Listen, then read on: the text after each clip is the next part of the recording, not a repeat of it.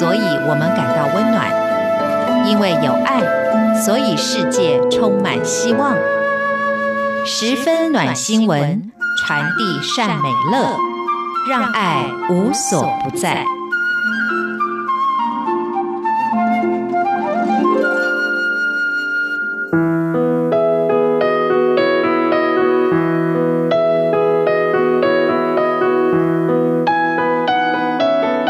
亲爱的朋友，欢迎您收听今天的十分暖新闻，我是朱佳琪。在台湾前些日子呢，还蛮流行一种节目的，就是呢，呃，邀请观众哦，带着他们家中的古物，也许是传家之宝哦，来到电视节目上，然后邀请几位这个鉴定专家来，呃，告诉他们说这个古物它值多少钱。那这个鉴定呢，其实也常常会惹来一些评论哈，跟这个抗议，因为呢，这个鉴定家说出来的价钱，当然都让当事者很不满意，就会觉得这是传家之宝，多么珍贵的东西，你怎么只评估这么一点点的价格啊？好，在这里呢，我就想跟大家分享一篇文章。那这也是呢，常常在节目当中担任这个呃鉴价师的一位，他是诶呃，如果我们讲比较这个大家熟悉的产业，就叫当铺了哦，当铺的老板。那其实呢，这个当铺哦，其实它是一个可以看到很多的人性、很多故事的一个地方。那他就以他自己的这个呃立场跟角度，还有他的专业，跟大家写了一篇文章，叫做《价值与价格》。他说呢，分清楚两者的差异，人生才会过得快乐。我想借由这篇文章，也跟大家分享，很多时候我们在看事情的时候，我们到底要看的是那个表面上的价格，还是它的内涵价值呢？好。他提到说，呃，他的名字叫秦四零哦。他提到说呢，在这个呃节目当中啊，被大家这样子的一个批评，让他重新的去思考价格跟价值之间的差异。他说呢，所谓的价值，就是指这个物品在拥有者心里的地位，没有办法用数字表达的，只能用言语来形容。例如说，我会讲哦，这是我最爱的帽子，这是非常值得留念的。我的祖母留下来的皮箱啊，这种有价值的物品比较主观，例如说一张小时候的照片啦，对别人来说可能一文不值，但是对你来说可能是要挂在墙上珍藏的一世的宝物。不过呢，却有很多人把自己认为有价值的物品拿来鉴价，以为可以得到很高的评价，这是一个错误的观念哦。有价值的物品没有办法以公平群体性来对待，因为呢，公平群体性通常是社会价值，而不是物质价值。秦四零就说了，他说呢，他帮人鉴定物品的时候呢，是依照当时物品的品相、二手市场价格跟受欢迎的程度来评定的。这其实呢是一件很困难的事情，因为呢新品的价格都很难确认了，更何况是二手物品。那为什么说新品的价格很难确认呢？举个例子来说好了，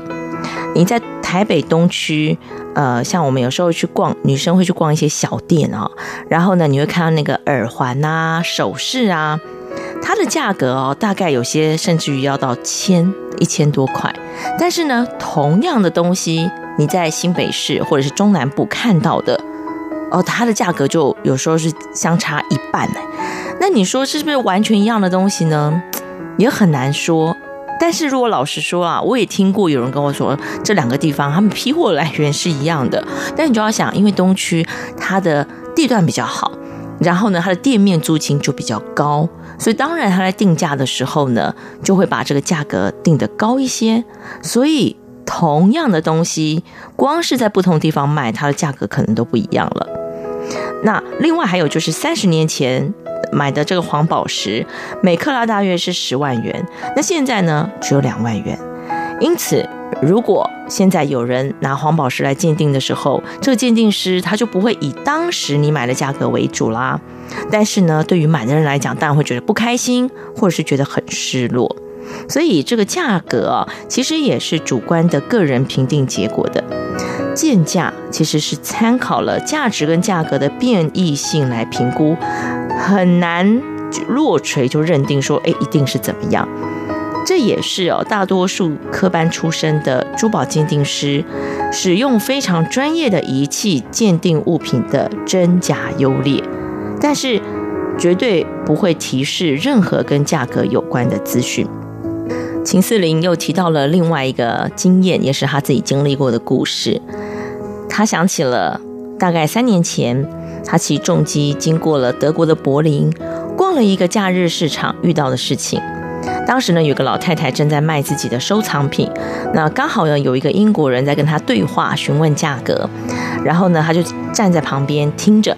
啊，原来呢这个老太太的家境不错，但是呢她的老伴跟子女都不在身边了。那么一周之后呢，她就要去住养老院。那养老院毕竟不是家嘛，所以呢这些琳琅满目的收藏品只好拿出来卖。那她自己呢对于其中一个音乐盒也很有兴趣。假日市集非常的吵，但是呢这个音乐盒的音乐就像是现场交响乐演奏一般，非常的美妙。那他就开口问老太太说，这要卖多少钱？老太太一开始没有回答，而我以为她没有听懂，就是秦四零以为她没有听懂，她再问一次，老太太呢才面有难色的说，啊，她实在很不想卖这个音乐盒，因为呢这是她六岁的时候父母亲送给她的生日礼物。老太太在说的时候啊，双眼泛着泪光。那秦四零就跟她说，既然你舍不得卖，那就收起来吧。但老太太说，养老院是不准她带着音乐盒过去的，怕会吵到别人。原来这个音乐盒对于老太太而言是无比的珍贵，没有价格可言的。那说到这里呢，她又对照了另外一个故事，就是呢，在台湾也有一个老太太，她那时候呢拿了好多皮箱哦，里面全部都是珠宝跟装饰品，也是拿到这个秦四零的会议桌，要她帮她鉴价，然后想要全部卖掉。但是呢，很遗憾的是哦，就是呃这一堆东西啊，其实价值是很低的，就是说评估出来的价价格真的不高。那这个老太太呢，也是要去美国住养老院啊，但是呢，美国的家人呢，这对于这些东西一样都不想留，所以就叫她赶快处理掉吧。那这老太太她也自己也没有一些心动的感觉，对于这些东西她也觉得啊，赶快处理掉就好。所以呢，当然就用很低的价格好把它处理掉了。在刚才讲的那两个故事当中，秦四零给了我们两个建议。第一，人啊最终都需要归零的，所以呢常常要审视一下自己周边的东西是不是值得珍藏的，如果不是，请你就自己把它处理掉了，不要离开的时候还要留了很多的遗物让家人或者是你的下一代来处理。第二，喜欢的东西呢，除非是你真的买不起，否则你就尽量买自己喜欢的东西，价格不是问题，终究你要买来要开心。其实我们也看到很多人的价值观很奇怪啊，他去零零碎碎的买很多，只因为它便宜，但是那东西是真的你需要的吗？真的你喜欢的吗？他说他经手过上百万件的商品，那其实有很多时候呢，他看到的就是很多人以为他自己买东西有价值，最后想要 拿, 拿来这个变现或者再卖出的时候，你就会突然间觉得，哎，自己真的是很浪费，买的时候都是宝啊，要卖的时候有人要还是宝，如果没有人要的时候就真的是垃圾一堆了。你知道在过年大扫除的时候最容易感受到这件事情。